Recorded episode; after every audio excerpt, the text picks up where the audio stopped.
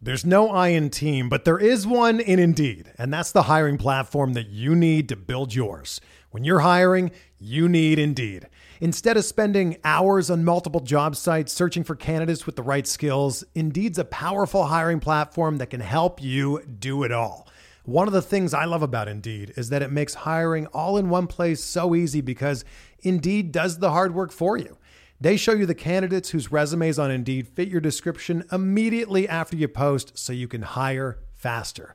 Join more than 3 million businesses worldwide that use Indeed to hire great talent fast. Start hiring now with a $75 sponsored job credit to upgrade your job post at Indeed.com slash BlueWire Sports. Offer good for a limited time. Claim your $75 credit now at Indeed.com slash BlueWire Sports. That's Indeed.com slash BlueWire Sports and support the show by saying that you heard it on this podcast. Indeed.com slash BlueWire Sports. Terms and conditions apply. Need to hire? You need Indeed. This podcast episode is brought to you by Coors Light. These days, everything is go, go, go. It's nonstop hustle all the time. Work, friends, family expect you to be on 24 7. Well, sometimes you just need to reach for a Coors Light because it's made to chill. Coors Light is cold lagered, cold filtered, and cold packaged. It's as crisp and refreshing as the Colorado Rockies. It is literally made to chill. Coors Light is the one I choose when I need to unwind. So when you want to hit reset, reach for the beer that's made to chill. Get Coors Light in the new look delivered straight to your door with Drizly or Instacart. Celebrate responsibly. Coors Brewing Company, Golden, Colorado. Trying to get by Benning. Darnell Nurse left it in the corner, gets left center. Perry scores! Corey Perry! Ilya able to shake away from Solani. It's given away to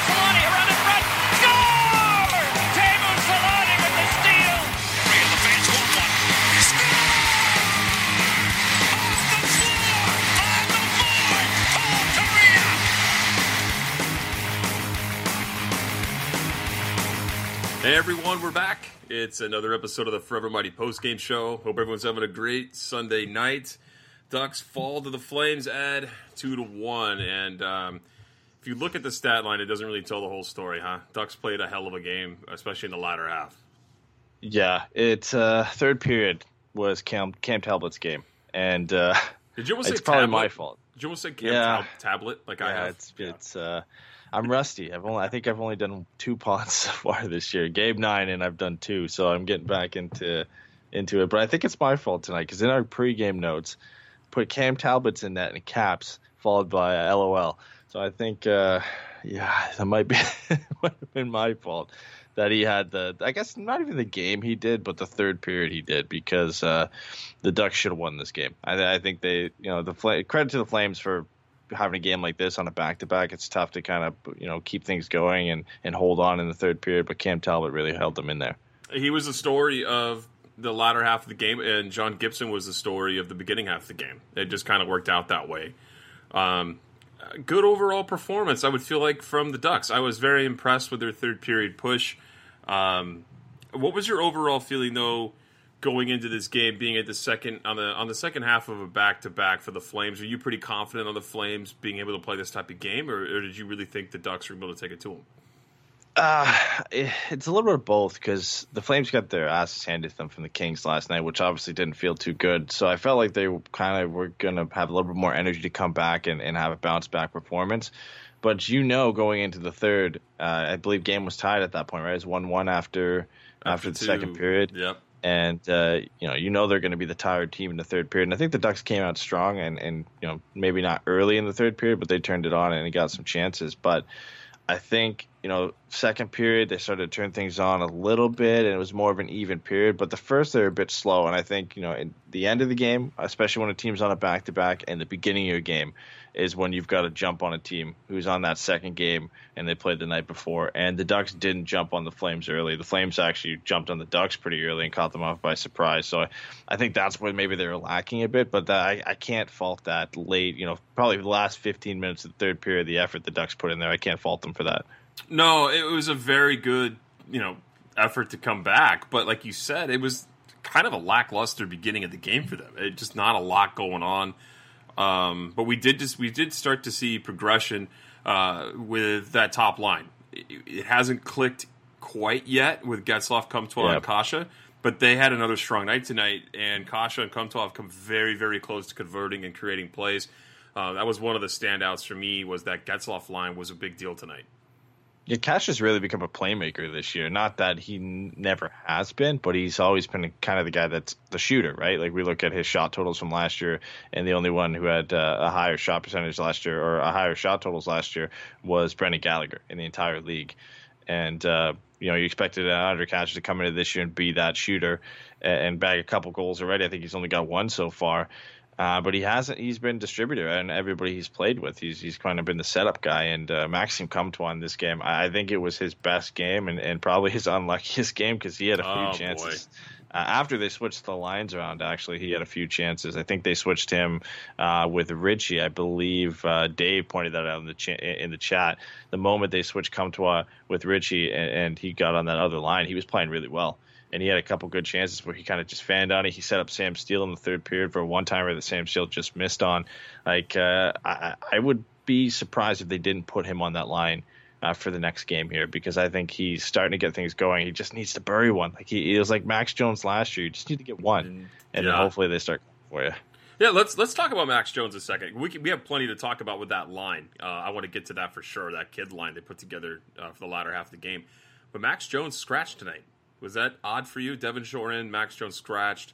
Uh, Deslauriers was in tonight, obviously because this this Flames team's got Milan Lucic, this guy Tkachuk. It's got some guys Is that can this, mix it up. is this Darryl Sutter whispering in the ear of Dallas Eakins and saying, "Hey, this is a this is a heavy hockey game playing Nick Deslauriers mm-hmm. scratch"? So I I mean I. Yeah, that's. I think I saw a couple people say this is a heavy hockey game, so Nick Deslauriers is in. But Max Jones isn't a small guy. let's let's let's get the, the you know, look at the guys that they put out of the lineup. Devin Shore maybe isn't the type of guy, I guess, to mix it up. Uh, but Max Jones, he's he's no small guy by any means. Well, so let's uh, talk about that real quick about Devin Shore. He's been playing really great. I, I think he should be in the lineup anyway.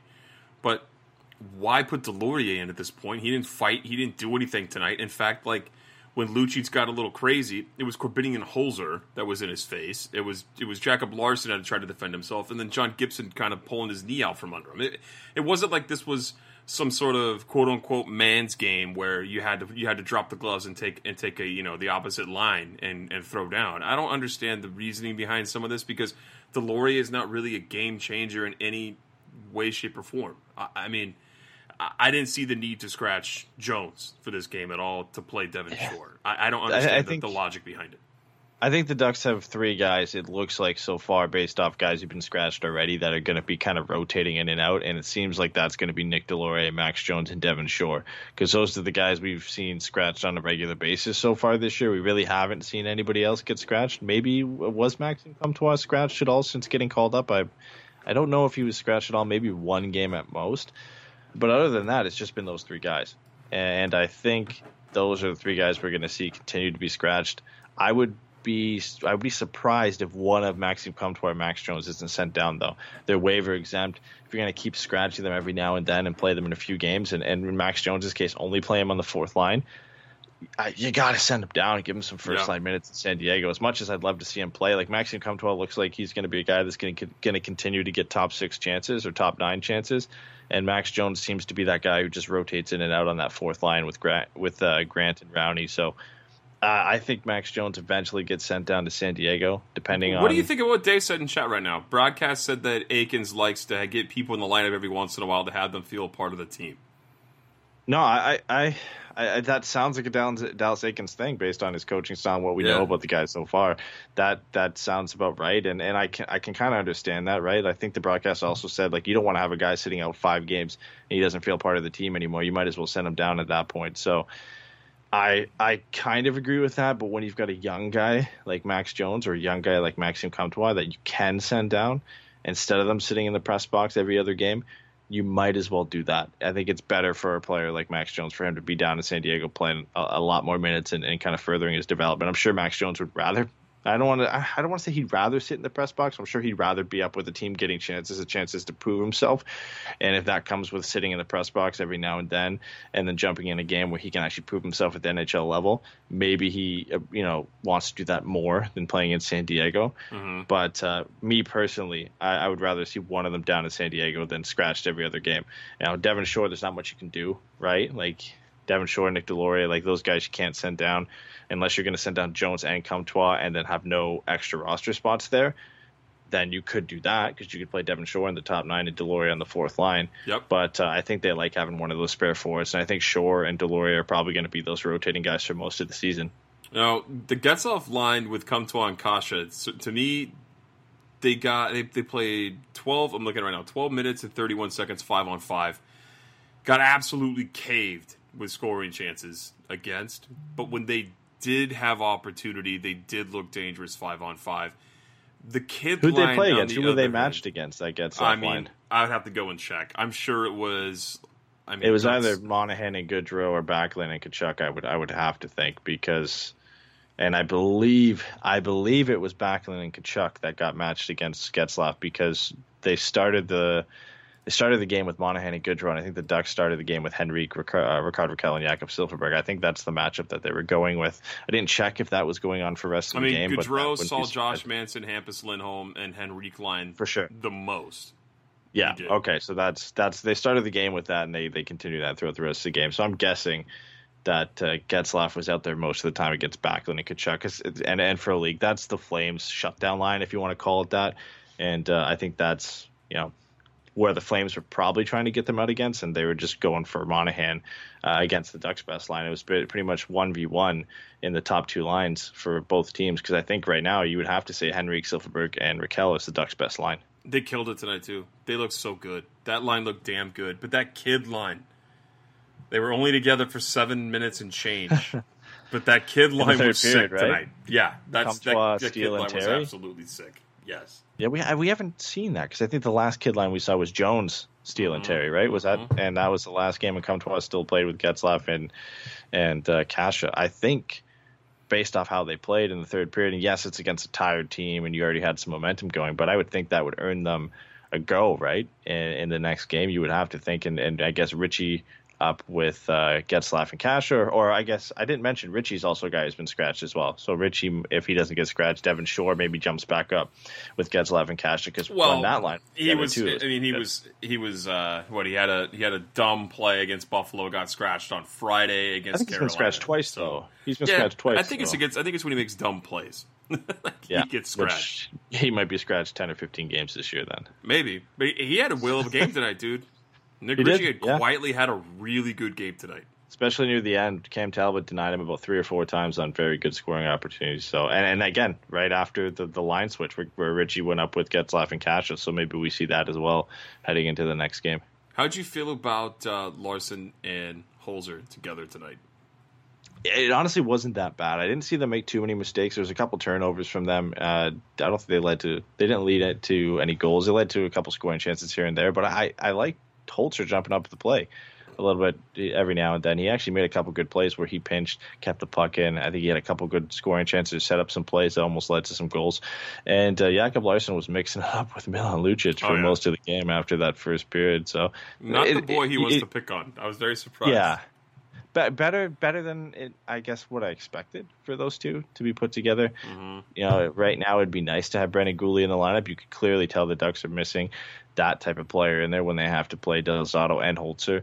Nothing against those guys. I think they've been steady for the Ducks. They've been, you know, not bad, which is better than you kind of kind of expect from those guys. They're seventh or sixth or seventh defenseman. So Brendan Guhle coming back is going to be really beneficial to that blue line, putting it back with Cam Fowler, being able to roll two strong pairings, and then you don't have to rely on a pairing like Larsson and Holzer as much as the Ducks did tonight. Oh, I agree. Well, hey man, let's hop into the game and start breaking down some of the plays here. Uh, John Gibson, everyone already knows, is already in net. The lines were set up. Um, like we said, Max Jones out. I don't really get it, and it's kind of whatever at this point. But Calgary coming in off after a loss to the Kings, and and I don't know. I, I, was, I really thought that they just expended all their energy, and I had hope because I know those two teams hate each other with a passion, like a playoff passion, hate each other, which is great. We love that. So I thought tonight the Flames would come in here a little dried up and dead. Not the case. They came out flying in the first period. Um, it was mostly the John Gibson show. I felt like first and second period, a lot of John Gibson. Would you not? Would you not agree with me there? Yeah, it's been pretty much every game he's been in. He's been one of the best Ducks players, and it's going to be like that for the rest of the season. And, and honestly, like even when the Ducks eventually get back to a point where they're one of the best teams in the Pacific Division or Western Conference, it's almost going to always be like that with every start John Gibson has because he's just that good of a goaltender. You know, mm-hmm. a lot of people say that about Andre Andrei Vasilevskiy, maybe not this year so far, but when he plays with Tampa Bay, they're a great team. But every start he plays in, he's almost one of the best team, or uh, best players on the ice for the Tampa Bay Lightning. Same goes for John Gibson.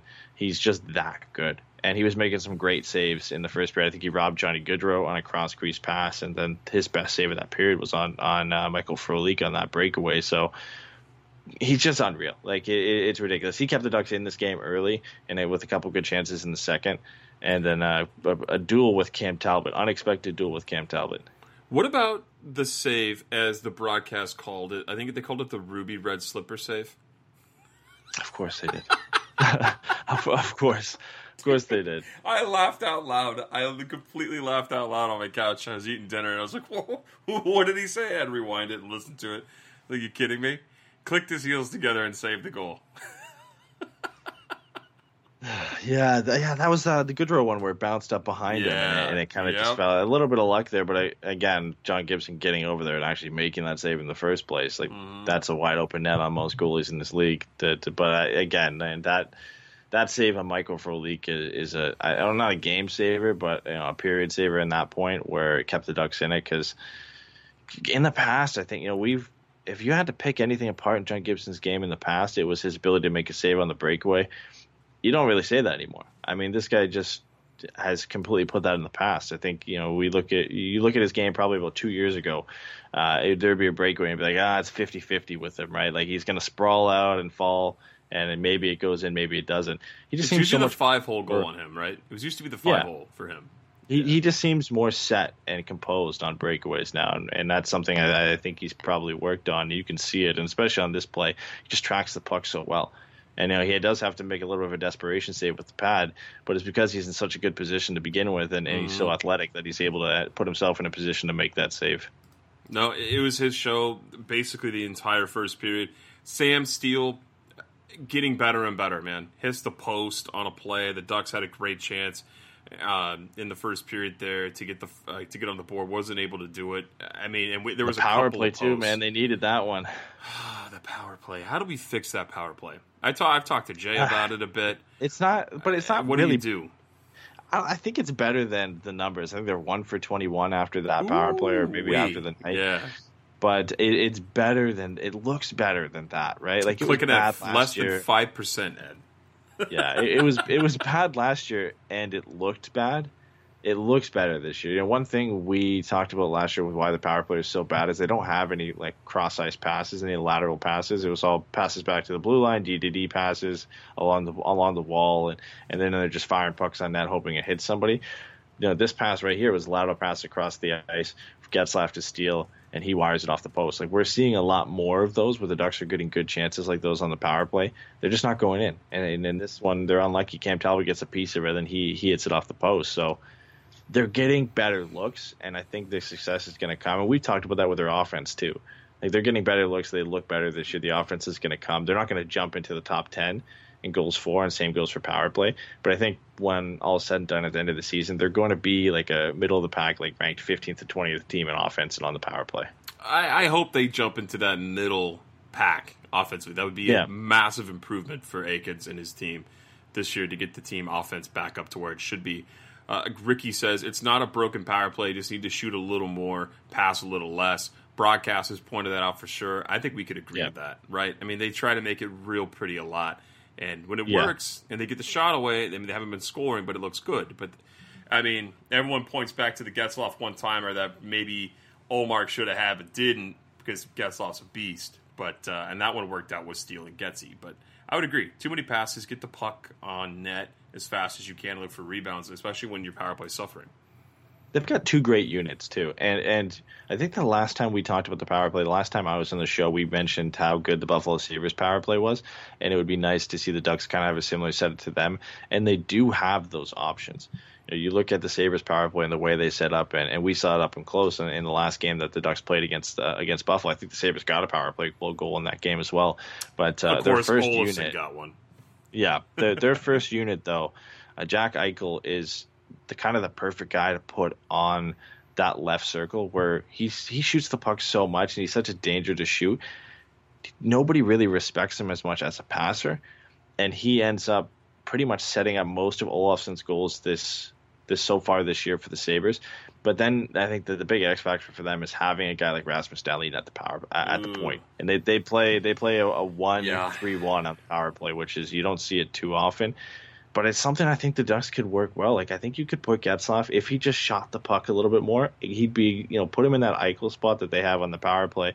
You could throw you know a guy like Adam Henrique or or Sam Steel, a left shot guy, Maxime Comtois even on that far right point and then you could throw whoever you want at the middle at that point. You could throw Ricardo Rakell, Silfverberg, Andre Kase, you know, whoever you want to put on the power play. They have two guys up the middle, and then just have either Cam Fowler or Hampus Lindholm at the point, and they'd be able to do that. Maybe not as efficiently as a as a offensive minded defenseman like Rasmus Dahlin can, but I think they're they're good enough puck distributors that they would be able to do a good job there, and and maybe that works. You know, the Ducks have run a two man point for so long that maybe switching it up and having some more wide options would help.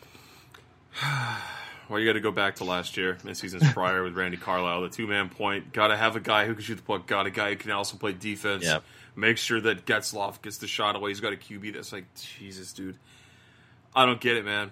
I don't get it. I'm so glad that the is over with. And I know that probably at- after this year, best- we won't have to hear about these uh, these recollections we're having. you always look at the best power plays and, and you know the setup, but you can't stop it. Like look for for the longest time, Ovi on the one timer, and I know Ovi's a, a just a special player, and, and you can't really stop it. But there's a lot of teams do that. Tampa Bay's made that successful, where you kind of know what their setup is always going to be. They've got a one A and a one B option, and it, it, they're just too good at, at executing it to stop it. And the problem with the Ducks power play this year is it looks a little bit chaotic. Like they're trying too many things. I think, like Richie mentioned, there's a lot of a lot of maybe extra passing that's going on and there's really no set play that they're trying to get open and make it happen. Like whether it's a one time or a shot from Getzlaff or a cross, you know, cross ice pass to whoever's on that left side for a one timer. There's really no set play that I think they're trying to execute. It's just they're looking, they're, you know, they're making passes and, and kind of reading the play as it goes, and that's maybe not the best thing. I think for you know when you look at the elite power plays in this league. No, I agree, and I like Getzlaf in that position. You know, having him down there in the Eichel slot, in the Eichel uh, position there, I think it makes a lot of sense. Let's get to the first goal of the game. It's early in the second period, and of course, why wouldn't it be Jakob Silfverberg? That guy's on fire. He's leading the way offensively. Uh, you know, him not being tethered down to to match up as a defensive forward. He's, he, I mean, he's really been playing well, and and honestly, I really was happy. w- I mean, I love the pass from uh, from Lindholm, but that rush by Manson creates the entire play. Um, Yeah. and these two guys have not looked good defensively this season. I totally get it, uh, and I, everyone knows that. You know, I ride on uh, the coattails of Hampus Lindholm was uh, like one of my favorite players on the team for sure. But they had a better game tonight. Uh, but this just shows you what a difference in systems it is when you have both defenders rushing all the way up the ice. Yeah. There, by the time the puck gets in in the zone, there's not a single duck that's not in the offensive zone driving that. Rickard Rakell was the last man back by the time that puck hit the back of the net. What a play there, man! What a beautiful passing play by the Ducks.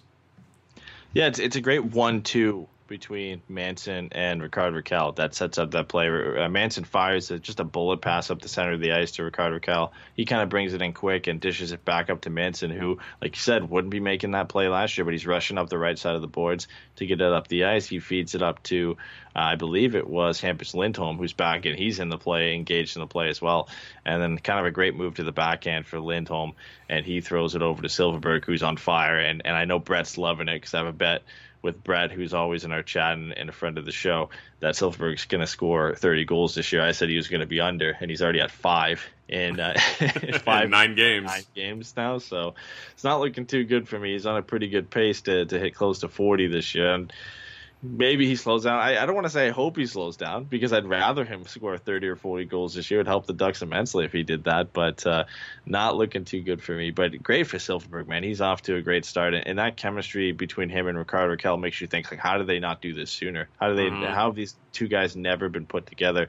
And and honestly, I feel so good for Jakob Silfverberg that he's finally been put in a position to excel offensively. How long was he anchored on that shutdown line with uh, Andrew Cogliano and, and Ryan Kesler? And yes, that was a great line, and it had, it had its purpose back in the day for the Ducks, but. This is really the first opportunity he's he's given, and I guess the first coach he's had where he's been able to go out and just play offensively and use his creativity and, and use that shot that we've talked about for so long to to be you know one of the main offensive weapons for this team. So it's nice to see him, man. It's it's nice to see him getting that chance and taking advantage of it. Well, yeah, and you know what though? Speaking of Jakob Silfverberg, it, it, what your point is on that is how do they not notice this before that he was this kind of a quality offensive threat when whenever there was a shootout? Why was that like a thing? Like looking back on a hindsight's twenty twenty, but hey, he's our was best the guy. shooter on the team. That's our money guy on a breakaway. Why wouldn't you give that guy the chances on five on five and on the power play like you like you think you should?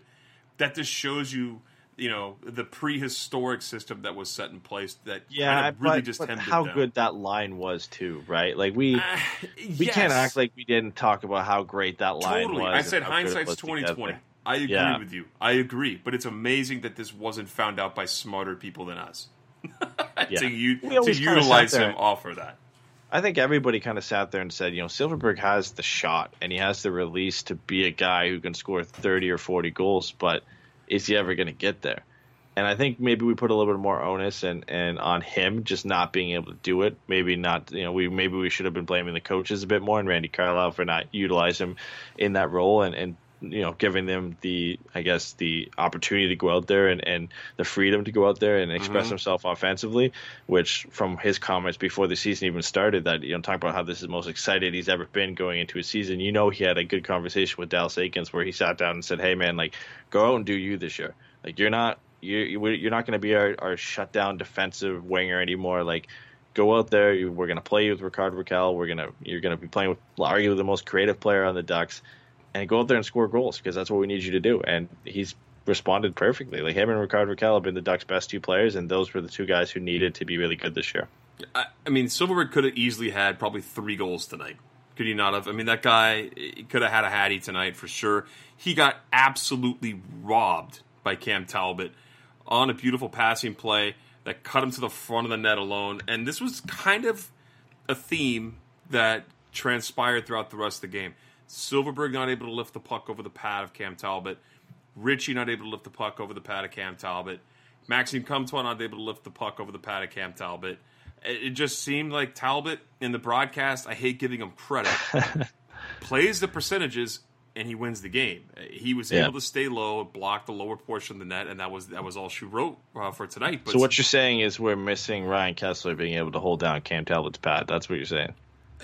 Allegedly he held down pads. It was allegedly, allegedly. Ah, man. Well, Cam Talbot in this game, I feel bad for making fun of him because You're the reason. Coach Bombay in chat says that he's bad luck because he probably went to the game and he's all bummed out about it. You're the reason why this whole game you got screwed up, Ed. It's all your fault, man. You haven't been on many podcasts and you come onto the pod and you make fun of Cam Talbot, and that's the end of the night for the boys. Man, it, it is what it is. It is what it is. I can't. I can't take it back now. Uh, good, good-ish first period for the Ducks, Mm-hmm. right? Like they come out one up one, uh, come out up one nothing. God, I can't Second period, talk. you That's mean. Second period. the podcast. Been off the podcast for too long. I can't even talk anymore. Uh, yeah, good, good first period for the Ducks. Not a great start. John Gibson bailing them out early. Uh, but they turned things around, and I think they, they kind of had a strong finish to that, and they translated that a bit into the second period too. Yeah, no, and so after that goal by Rakell, the Ducks uh, would press a little bit, but they'd also get caught, and Michael Stone's able to bury a goal. I don't know if you're going to throw that up here on our Twitch, but uh, my lord, Gibby never saw that happen. He never saw the pass, No. never saw the shot, never saw the play develop. Um, I think Fowler was on the wrong side of the ice, and then there's someone was fighting in front of Gibson, and Gibby was just like, "Shit." it was uh, Monahan.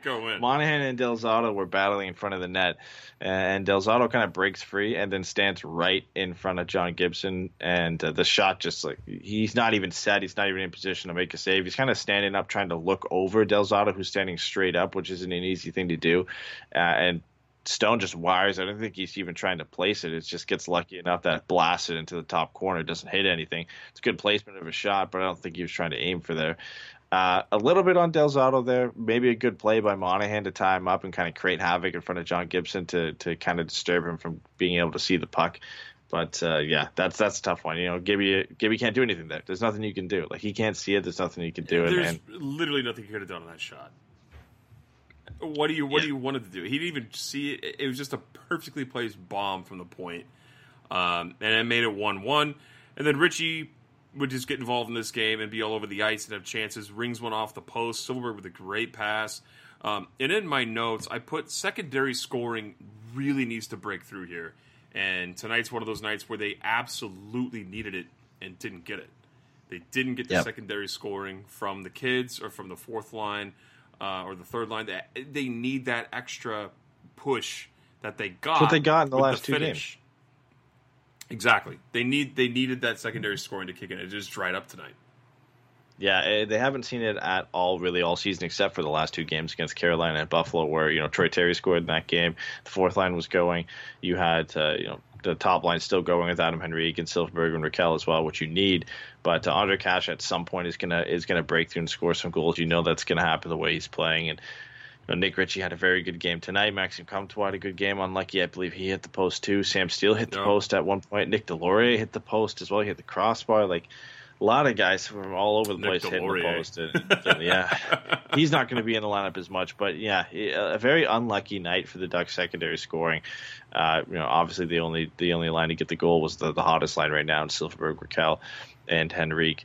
But uh, you would have expected this to be a game where those guys would have got on the score sheet. Like you look at expected goals, and the Ducks uh, had, were uh, they were like 2.58 to like 1.4 in expected goals. So they on paper, you look at especially and that shot up in the in the third period too. Like it was even after the second, and then right in the third period, it shot up, and, and the Ducks had a lot of a lot of high danger uh, scoring chances in that period too. So that that kind of helped it out a bit. But man, they they definitely should. Some of those guys should have gotten the board tonight. It's a three-two league, as Darryl Sutter said uh, many years ago. Three-two league, very close, very close. Low scoring. Dave mentioned uh, the Ducks didn't take any penalties tonight. Yeah, that's very interesting and even with Did, and Nick pod? Ritchie. Did you guys talk about that in the last pod? Ducks having a bunch of penalty issues this year. Is that, I think I saw that on Twitter actually. Oh yeah, they had a, they had a bunch of penalty issues against the against the Sabres, and they you know they withheld all, all but one goal on the power play. I mean, Buffalo I think went one for eight. Power play in the league, yeah. Yeah, Buffalo went one for eight, and then unfortunately we didn't have a show on on Friday. But yeah, that's uh, the Ducks their specialty teams have been good, except for the power play. So just their penalty kill. Yeah, and the power play hasn't been as bad as no. It looks numbers say either. It looks, looks better, better, for sure. If you're comparing it to last year, it looks better. It still doesn't look great because it's a bit chaotic, but it, it there's more creativity in the sense that you're getting you know these lateral passes and cross ice passes that we didn't see at all last year, which we were kind of begging for last year. And every time we saw, we're like, wow, like we don't see that often. Like there, there's one that you see like maybe once every three power plays that they get because last year was just kind of dump it in and then the other team would dump it out. But there's more setup this year. There's there's more created creativity. There's more scoring chances. It's just right now they're not putting in the back of the net. No, I would agree with you on that for sure. Um, we got to talk a little bit about uh, the third period here, the most unfortunate of all the periods, because they didn't get it done, and they came very close. Comtois, Steel, and Terry, they had a shift. I would call it the shift for the kids that I want to see next game. I want to see that in Nashville on Tuesday. I want to see those three kids in the lineup together and play the way they played tonight. I get that against against the Flames, and uh, you know what though, I don't think Nashville's all that amazing either this season. So I think they could definitely pull this off. But uh, they had their chances, man. They really had their chances in that third and couldn't convert. But uh, the unfortunate play that happened, the Ducks got caught on a change in the neutral zone, and the Flames had converted on a two-on-one. What a what a pretty pass! That was a very very nice pass uh, from I think it was from Matthew Tkachuk. Got it all the way over to Backlund on a two-on-one rush. Gibson literally almost had that puck too because Backlund Yeah. fired it towards the middle of the net, but uh, Gibby wasn't able to get it, and we have a two-one game. The way John Gibson's playing, and not just this season, but in this game, you look at the two goals that were scored on by uh, against him. Like the first one, nothing he could do. He can't even see it because Del Zotto's in front of him. And this one is a two on one. It's a one timer. Not much he can do. He did pretty much everything he could. He just couldn't get a piece of it. So you you feel bad for the guy because this is kind of what he faced all last season, where the Ducks couldn't score any goals, and, and the, the goals that were scored against him most of the time were ones he really couldn't do anything about. You don't really ever see John Gibson led in weak goals that often. You know, the only time we really started seeing that last year is when, after the news came out that he was fatigued, you look back and you started seeing you know some of the weak goals that came in after that. You don't see it too often from him, so it, it's disappointing for him. You know he's pissed about it because he'll go back and look at, at the two goals and say there's nothing he could do about that at all. Like this is a game where he was pretty close to being perfect in this. Mm-hmm. And he and he made outstanding saves. I, I, he's definitely one of the one of the top three players in the game for me tonight. John Gibson. Uh, the other one being, for sure, ta- uh, I almost said tablet. I hate that I said that once and it's like stuck in my head. It's so annoying. Was it last year that you said this? Wait. Yeah, oh yeah, I yeah, yeah. remember It was it, Jay and. I on a show, and Jay just couldn't couldn't stop laughing and like rip me for saying tablet, of course. But uh, yeah, eh, those two those two goaltenders, man, uh, they they killed it tonight, and the Ducks weren't able to pull through here, and the Flames win for the second time at Honda Center in last 15 years. 15 years. Insanity. Um, I don't know, man. I wasn't too upset about it though. I really wasn't because the boys played good tonight. They played a really good game. it was like the loss against Boston, where yeah they lost. Boston's a great team, but they played really good in that game. Like they probably deserve. I don't know if they deserved to win the game in Boston, but it, it deserved to be a lot closer. I think they they were close to being the better team against Boston. I think they were the better team in this game, but mostly because of their play in the third period. I think the first they got slightly outplayed by the Flames, but not by much. And the second I think was fairly even. And, and the third is where they really stepped it up. And I think again that's maybe because the Flames were tired off a back to back, and you usually see that in a game like this where just the opposing team's coming off a, a game the, the night before. But it's not the it's not the typical back to back, right? Like they didn't have to travel. They played in LA the night before, so it's it's kind of a minor back to back. They're just dealing with the fatigue from playing in a game uh, in you know yesterday. So tough tough loss. You, know, I, again, I'm not disappointed like you said. But this is one that you're going to look back at the end of the season, especially against a Pacific Division team that we expect to be competing for a playoff spot with the Ducks. Mm-hmm. That you don't even get a point out of it. You know, maybe it doesn't mean anything nine games in, but when you go back at the end of the season and look at how many points are separating the Flames and the Ducks, this is a game you're going to look back on. Yeah, no, you have to look back on it and wonder what you know if they could have pulled this one off, which I, I obviously we clearly think they could have. But it's still early in the season. Nine games in, they start a road trip here coming up. Um, they have a few games here where they're going to be outside of Honda Center, and, and I think it's going to be some tough ones for them. I think that they're really going to have to, uh, for lack of a better word here, put the nose to the grindstone and really see what they're made of here in the next three games. They have some pretty good competition coming up here, Ed. I, I think that uh, the game against Nashville is going to be a good one. Uh, Dallas is trying to get out of their funk, and then Colorado on Saturday, and then Vegas on Sunday. That that's a tough four gamer for sure. Yeah. Dallas is a better team than I think the way they've been playing this year. We talked about that. We had a rant show for Patreon earlier today that we recorded that we have to post still. But we talked about the Dallas Stars and, and their bad start to the season and how they're probably a better team than the way they're playing right now. Uh, but those other three teams, man, like Nashville, they're not the Nashville from you know two years ago or last year. I think even like they're not the team where they're clearly one of the best teams in the Western Conference. They're still a very good team, uh, and they're still a scary team to play against. But uh, man, that Colorado game is going to be tough. The way Colorado's playing, still the only team to not lose in regulation to start the season. Yeah. And, and then Vegas is always a tough game. Is that Vegas game at, at Honda Center or is it in no, Vegas? No, it's in Vegas. Is on the second half of a back to back. Oh man, that's is it Colorado the night before and then Yes, Vegas after that? Yeah, it's two Yeah, that- monsters. that's- two monster games. That's going to be a tough one. I mean, it helps when you have probably the best goalie duo in the league and, and Gibson and Miller, and you're able to kind of roll those oh, two guys. whoa, whoa, whoa, dude! It's Carey Price and Keith Kinkaid. Slow your roll. yeah, your buddy. Cam, your buddy Ken Campbell uh, loves Carey Price. God, did you see the that guy. Did you see the Oh save Keith Kinkaid made tonight? I was thinking about that. Oh, he did the little little windmills crap and caught the puck. Yeah, I know, I saw that. I thought the people saying save of the like, people saying save of the season, but oh, uh, oh, well, they didn't see the ruby red slipper save here tonight. They didn't see the uh, the the Hayward save. but uh, Gibby's was better. Gibby's was better. Yeah, was it's, going in, it's going to be tough. It- It's it's probably I don't want to say it's their their first real challenge, but it it it kind of is. Like Boston was Dallas was is the challenged. first real challenge. That's gonna be a tough game. I really think it's sure? gonna be a tough game. Are you serious? All the emotion with uh, Corey Perry. They, they, you know, they have to look at their alternate captain across from them on that night, and uh, there'll be many. You think Dallas is the is the the toughest game out of like Vegas and Colorado? Oh no! I said I, I think it's tougher than Nashville. If I was going to rate these games, Oh, I would go, I would go okay. Vegas, Colorado, Dallas, Nashville. I would de- I would go backwards Sure. through the schedule and say from rank from scariest team to easiest team. I think Nashville's the weaker of all these teams that are going to be playing this week. Yeah, sure. I I- think that ranking is right. Uh, is Colorado in Colorado too? Yeah, I'll be there. I'll be in Colorado. I leave for Colorado here coming up this week, so I'll be in Colorado on that Saturday. I'm hoping I can get tickets because uh, I would love to go and experience that. Hopefully, It's a hot ticket right where they're it- playing. It is, Uh, and upper seats, twenty four bucks, but they're tiny. I'm a, I'm a big dude. I don't want to sit upstairs. I want to sit in the lower bowl. Lower bowl was like one ten a seat, and I was like, Ugh, I don't know if I want to spend one hundred and ten dollars a ticket. But uh, we'll see. We'll see where that goes. Ed, before we get to the post game notes and our questions and all that, can you talk to everybody about coolhockey.com and what they do for us for Forever Mighty Three Stars? Yeah, I, if you haven't found us yet on Twitter, uh, make sure you do it at Forever Mighty FM. But before every game, uh, we did. It's, I guess it's been two seasons now. I think we've been doing this for two years. Two and a half. I think this is so. I think this is the third the third season that we're running it.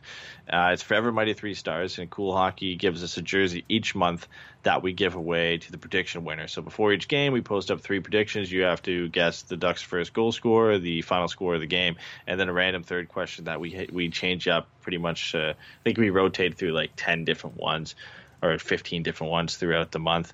And uh, at the end of the month, if you have the most points, you win a free customized jersey from Cool Hockey. It can be any jersey you want. Last year, I think 95% of them were the Ducks' third jersey because obviously probably everybody playing the game are Ducks fans. And I think every jersey was a Ducks jersey last year. And uh, yeah, actually, maybe all of them were the Ducks' third jersey. Pretty sure they They all all were. third jerseys. I'm pretty sure. But either way, either way, you can get any jersey you want. So if you don't want a Ducks jersey, you can get any jersey you want. You can get it customized.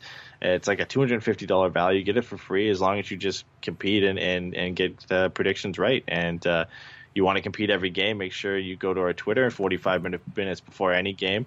Look for those questions and and uh, put your predictions in. And, and if you have the most points at the end of the month, you win yourself a free jersey. And if you don't win, you can go to coolhockey.com and use our code FM20. You get 20% off a jersey anyway. So you it's it's a bit of a win-win. No, it's it's amazing. We love coolhockey.com. Go check them out and save some money with our code, like Ed said, FM20, or win the month and win a free jersey and get it customized. It- They're legit. They're great. Yeah. And uh, you should definitely buy your jerseys from there anyway. They're good people too to And, support uh, the show.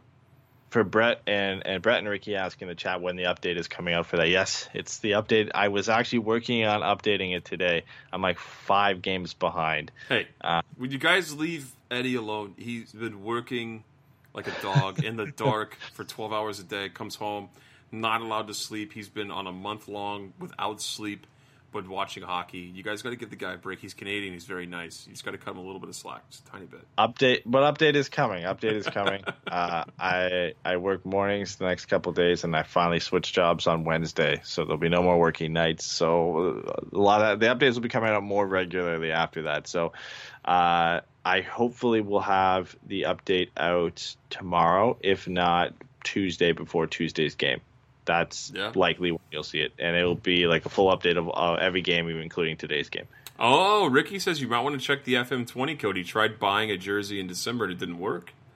Oh, we got to contact our boys at Cool Hockey and see what's up with the code. Yeah, it it might just be I have to go in and, and refresh it because I haven't gone into the account we have and refreshed in a bit, so I'll check that out. Yeah, and I mean, in a bit, he's talking like 11 months. Um, we have to make sure we get that looked at for sure.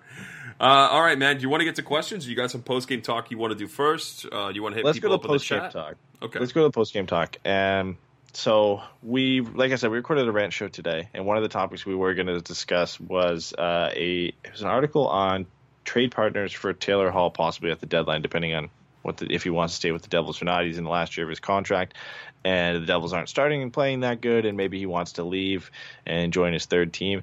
And they listed two other teams on there. I didn't care about them. The third team they listed uh, was the Anaheim Ducks, surprisingly enough. And I'll read the quote from the article that talked about why the Ducks could be interested in uh, in Taylor Hall, and it says uh, Shero and Bob Murray have an established recent history Oh, of trades, and sending Hall out west would mean only seeing him once a year. The Ducks could waste another brilliant season from John Gibson if they don't find some run support. And since the Corey Corey Perry buyout, they actually have some cap flexibility, six point five million dollars for the first time in a long time. Anaheim is solid up the middle. New coach Dallas Eakins has them as an early surprise, but the Ducks would benefit immensely from a play playmaking winger. I don't necessarily disagree with any of that. The only thing I think this article is suggesting that he's a rental because they talked about the buyout uh, buyout relief for this year being six point five million dollars. Obviously, that changes next year where it's only a relief Yeah. of like two million dollars. And uh, Taylor Hall is only making six this year, which is doable for the Ducks. Uh, I don't hate it. I just you don't know what it, like. Imagine what a guy like that's going to cost as a rental. We didn't get to see it last year because Panarin didn't go anywhere at the deadline, and a player like that hasn't really been moved at the deadline in a very long time. But uh, he is what the Ducks could use right now. He's exactly what the, he's what the Ducks could have, could have used for how long now? Ten, last ten years, looking for a top line left winger. I mean, yes, I'm pretty sure that uh, we all had the Ducks making the playoffs in some sort of fashion, so maybe a rental does make sense. But is it a Bob Murray move? Absolutely not. No, absolutely it's not. Absolutely not a Bob Murray move. We could talk all day about how we need this guy, we need this guy. We could probably get him for, you know, this skater and this pick. I mean, Brett is mocking GMs across the nation, which I appreciate. Shout out to Brett because I love general managers in this league. They make dumb trades all the time. Um, he said it's going to be one for one, Hall for Larsson. And uh, because that would make sense because it's a playoff, Yeah. obviously because of Larsson and Hall being traded for between Edmonton, which is great. I love that. um, it, l- listen, I, I- I think you're right about it not being a Bob Murray move. He's he doesn't go in on overpriced rentals to begin with, and I think you look at what Taylor Hall could cost at the deadline. You know, the the Devils wouldn't be in a position to really bargain too much with teams and in a position to you know up the price too much. But you know, at his price only being six million dollars, that there'd be tons of teams interested in, in taking that on. Obviously, that that price would even be even less as a cap hit when it comes close to the trade deadline. So the amount of teams being interested in him would be would be pretty high, and the Ducks would still have to play a hefty price. But I, I, I can't put it out of the question to say the Ducks would try and make a trade and sign him. Obviously, or uh, you would think it would be a sign and trade similar to what Mark Stone did with uh. Ottawa when he got traded to Vegas. And that, that deal was a hefty price for Vegas to pay because they give up Erik Brannstrom as well. So I, I could see it happening, maybe, if he, oh, but only if they're able to sign him. How Because it's funny is like this one? How funny is this one? Dave says Hall for Henrique. Henrique, Oh, go back to. Jersey, bro. Get out of Yeah, here. Go no. back to Jersey. Eh, I don't know, man. It, it's a tough one. It's a tough one because there is that history there between Ray Shero and, Bob Murray. I'm not going to deny that they have made some trades recently, but uh, what did the Ducks give up there? Because uh, you know the the Devils are a young team; they're rebuilding, but they just went out and got PK Subban, and they're going to want to try and win while they have him, right? And he's what 28, 29, getting close to 30 now. Look, look, they're not it's going to be. start with Sam Steel, or it's going to start with Ondrej Kase. It's going to start with a young player who's impactful. It's I think not going to be a no-name guy. Think, I think it starts with a winger because they've got Jack Hughes and Nico Hischier up the center. Don't think they need a guy like Sam Steel. You have to look at the guy who's been most recently involved in trade discussions with the Ducks, and I think that's Ondrej Kase. I think that's probably where it starts if you're trying to bring in a player like Taylor Hall. Um, Is it worth it? and and I and then I think you go, if you're you're looking at a sign and trade too, then it, it probably goes up from there. You're likely looking at your you know Kase and your first round pick from this year, uh, and then probably a defenseman, likely not a starting guy, but a prospect. The Ducks don't have a ton of those. You're not going to trade. You know, if you're bringing a player like Taylor Hall, you're not going to trade away a starter like Gooley or Fowler or Lindholm or, or Manson. Would you agree maybe you only trade you only trade for Taylor Hall if he's going to re-sign one, Yes. and two if you're in position to make the playoffs this year? That's it. Yeah, no, that's it. Yeah, I, I don't think you trade for him otherwise, other than that. But um, there's a possibility. You know, I think a trade could be put around like Kase or first round pick and Josh Mahura. I don't want to do that. I don't want. I'm out. I'm already Maybe. out on that. I'm out on that. I don't want it. But uh, I, I know, I, Don't I think it all the depends on how much 27 you want year old. I, I don't want to deal with it. Uh, you're gonna. You're Yeah, gonna and, and that's the thing. A lot of money. people. T- Taylor Hall is, is no longer super young. He is 27. I thought, you know, I like I was looking the other day and I was looking when I first saw this article. I was like, Taylor Hall's still like 24, right? Mm-hmm. And you go look at it, no, he's 27. So it it it's a move that I think even if it was Kase first round pick and, and Josh Mahura, it makes the Ducks better now because Taylor Hall is is a better player than Ondrej Kase. Yeah, he's turning But- 28 in a month. He turns 28 in October. But it, it's not a move I think with the Ducks transitioning that makes sense. And even if you're, you know, even if you're getting him as a pure rental, unless you're not giving up too much to get him as a pure rental, which is still not a Bob Murray move. Uh, again, it's it's almost no point right now. I because I think even with Taylor Hall, are the Ducks uh, are the Ducks uh, you know competing with the top teams in this league? Maybe. No, I, I would really like to improve on the defense before I worried about about the forward push. I really would. I'd like to see another defenseman come in. They definitely need that scoring touch. Like we've seen it this season sure. so far. They need a player like Taylor Hall, but what they would cost to give him up, it, it, you mortgage some of the future to try and win in the next couple of years. And you know, you're looking at signing Taylor Hall probably to a seven year deal. Uh, at 28, he's going to be 35 by the time that At deal's done. eight It's not- million dollars a season, by the way, fifty-six million dollars. Cam Fowler, Yeah, eight, eight or nine, eight or nine million dollars. And again, if you're looking at Kase, a first round pick, and Josh Mahura, there's no salary cap moving out there. There's no salary at all. So you would have to probably there'd probably have to be something else that would get changed around there where different guys would get moved out. I think it's there's too many working parts to try and get it done. But I, I can't blame the guy for putting the Ducks on that list because I think they do make sense. And, and I, I, I agree. yeah, that that, that that's a no. I don't think that makes sense. But but clearly, the points that that, that I, I feel bad I don't know the author's name. I'll have to load up the article. But if you want to look it up, it's Sportsnet article. It's called Taylor Hall Trade Partners uh, and Quick Shifts. I think it is is is the the column name for Sportsnet. So go look it up and you can you can read the quote there and who else they had as trade partners. But the points the point that the author brings up, all the points he brings up are, are good points and they make sense and and they're they're good reasons for why the Ducks could be interested in a player like Taylor Hall. I just don't think it's a Bob Murray move to go get him as a rental. Let's talk about Trevor Zegras. So what's he been doing, man? You're the prospect guy. You write for the hockey had a writers. question about that. We had a question about that. So I actually had put that in there as our post game topic, and then we got a question about him. So I want to ask the question before I get over it. Uh, Steven said, "Do you think Zegras will play, or I guess Zegras? We have to get that right because we've been messing up for a while. Do you think Trevor Zegras will play with the Ducks this season?" So Trevor Zegras uh, played two games over the weekend. I believe they were both against Northern Michigan. I think they were. I've been looking at too many prospects. I think they're against Northern Michigan. He had two assists in the first game on the 18th, and he scored his first goal uh, against Northern Michigan again uh, yesterday on the 19th. I guess two days ago for me now. So he's looking a lot better. He looked really good in the first game, but he was only able to put up an assist in their 7-3 win over Union. And he's starting to get things going. He's playing on top line with two seniors. I still think we maybe see him at the end of the year, but it all depends on on how far Boston University goes. I don't think they're one of the top ten college teams in the nation. Uh, they're not, you know, they're a good team, but they're not a great team. When you look at you know teams like Wisconsin and Denver, you know those are some of the best teams in the nation. So I, I still think we see him. I don't think I don't think BU goes that far, and I think you know come the the final 10, 15 games of the season, he'll be at a point where he's going to have to make a decision whether he wants to sign his entry level contract or go back and, and play in the NCAA next year.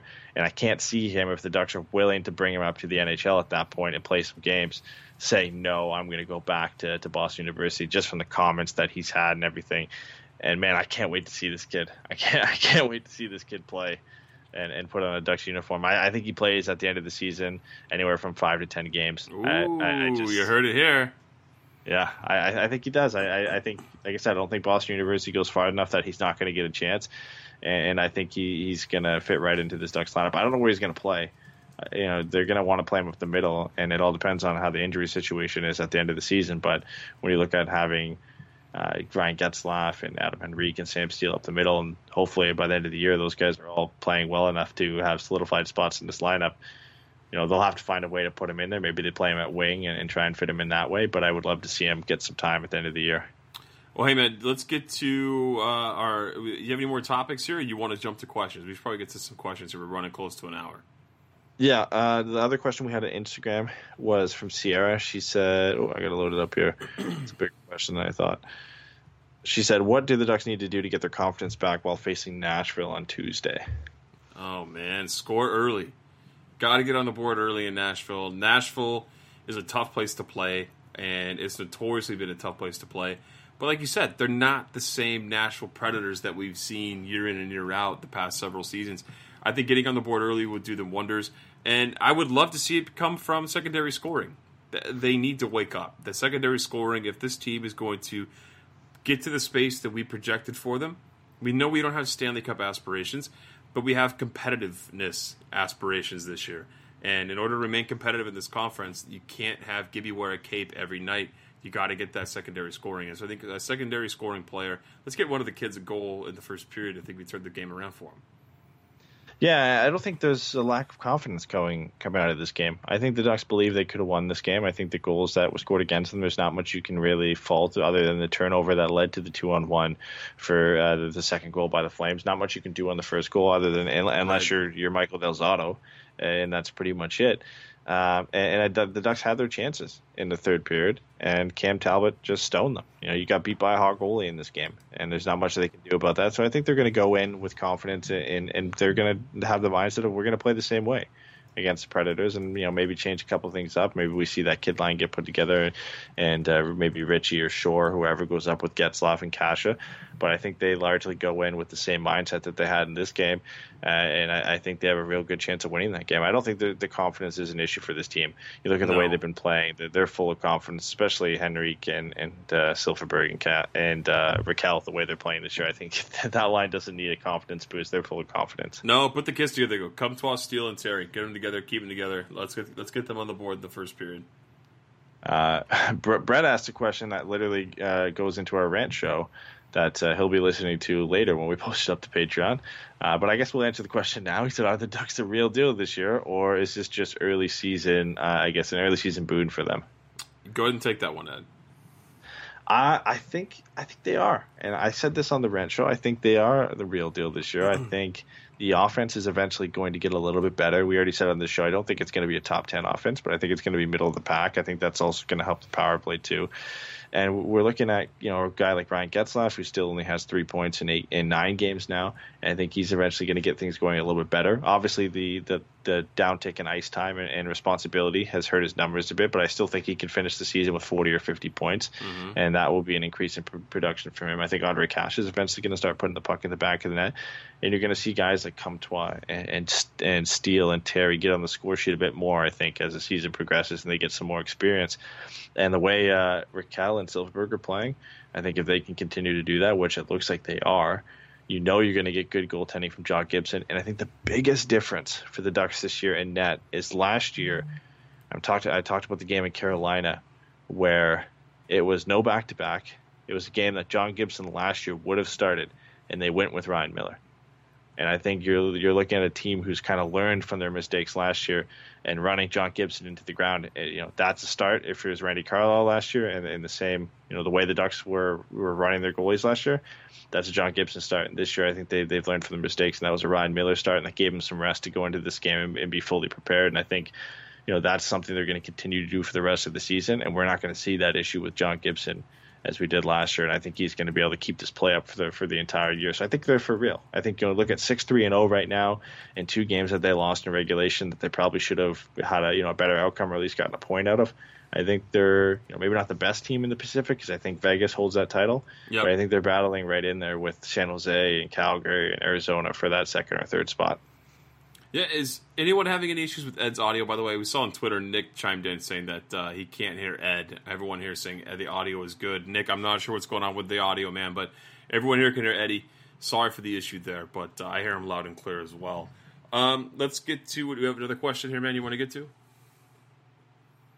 Uh, yeah, I got one question. The last question we have is on Facebook from Trey. It says the team are looking exit out of the gate. Obviously, a little bit biased. Oh God, he had the same question. But do you think Anaheim can keep this up over the whole season? And he said possibly compete for the division. So that's a bit of a different question. Do you think they can compete for the division? Do you no. think no. that it's they're they're a bubble? They're a bubble playoff team with a high end getting into the third division spot if they get secondary scoring. That's that's where this team's at. That's where they're at. Yeah, I, I just I think Vegas is too good of a team consistently to keep it up, and, and insanely good. yeah, and, and, and just the way they play, and obviously Marc-Andre Fleury has had a great start to the season too. So I I can't see them winning the division. Is it out of the realm of possibility? Probably no. Like there's there's a possible scenario where maybe like ten percent chance that they that they can win the division, but uh, it's on the lower side. It's the lower end side, like like Ricky said. Uh, you know the playoffs. I think the way they've started, the way they look, are, are a little bit more uh, of a realistic possibility than they were at the start of the season. I think we all had the Ducks being a a borderline playoff team, and maybe that looks a lot better the way they've started this year and the way they've played. Uh, but we are only nine games in, so there's obviously a lot of time to be played. There's Yep. still 70, what, 73 games to be played at the end of the year, so there's Got still a long way bunch to of go. time for, things to change. But yeah, division division's a bit of a stretch, but I think a playoff team is definitely not out of the question. Yeah, I think they've they've done themselves some favors in making them look like they have a really solid chance to finish in that second or third spot. All right, man. You got anything else, or are we going to call this a wrap and talk about Patreon for a second?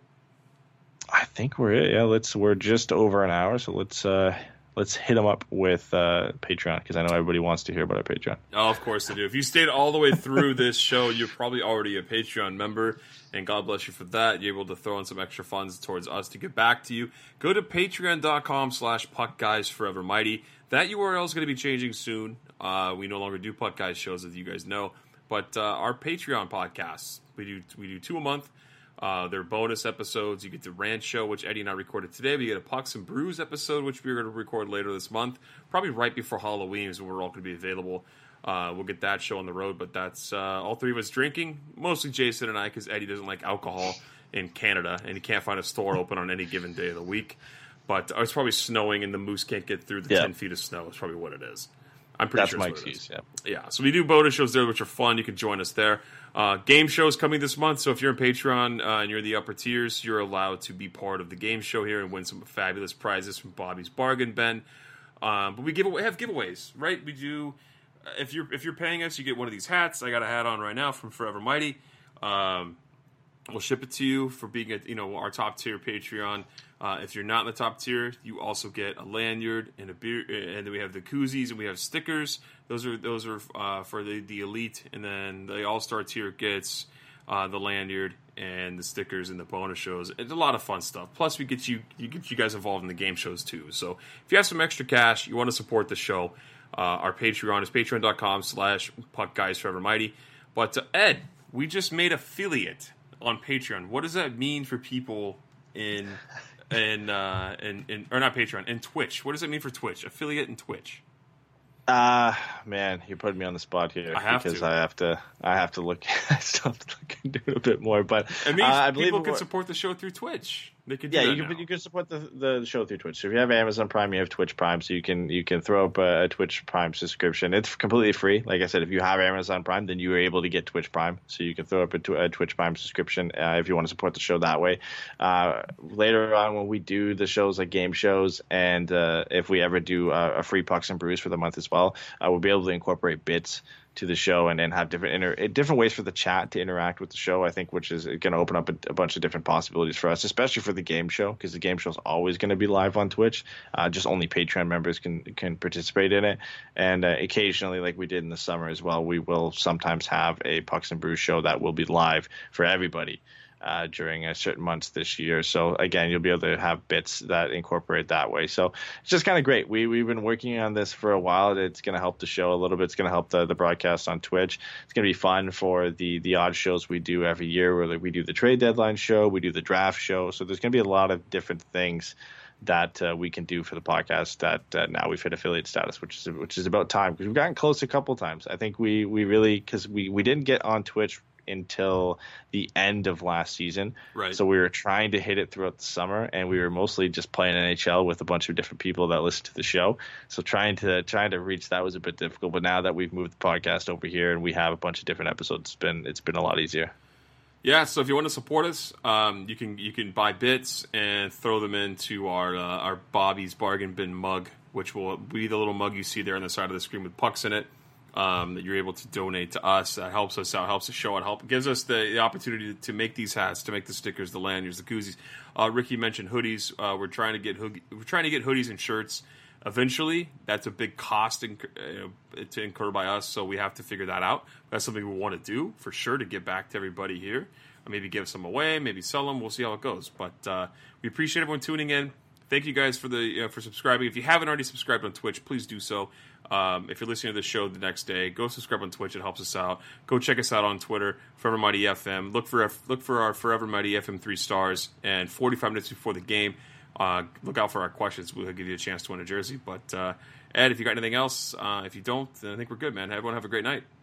No, we'll see you Tuesday, and I'm there Tuesday as well. So I'm I'm back. I'm back on the show more often now. So uh, we will see you Tuesday after the game against Nashville. Have a great night, everybody.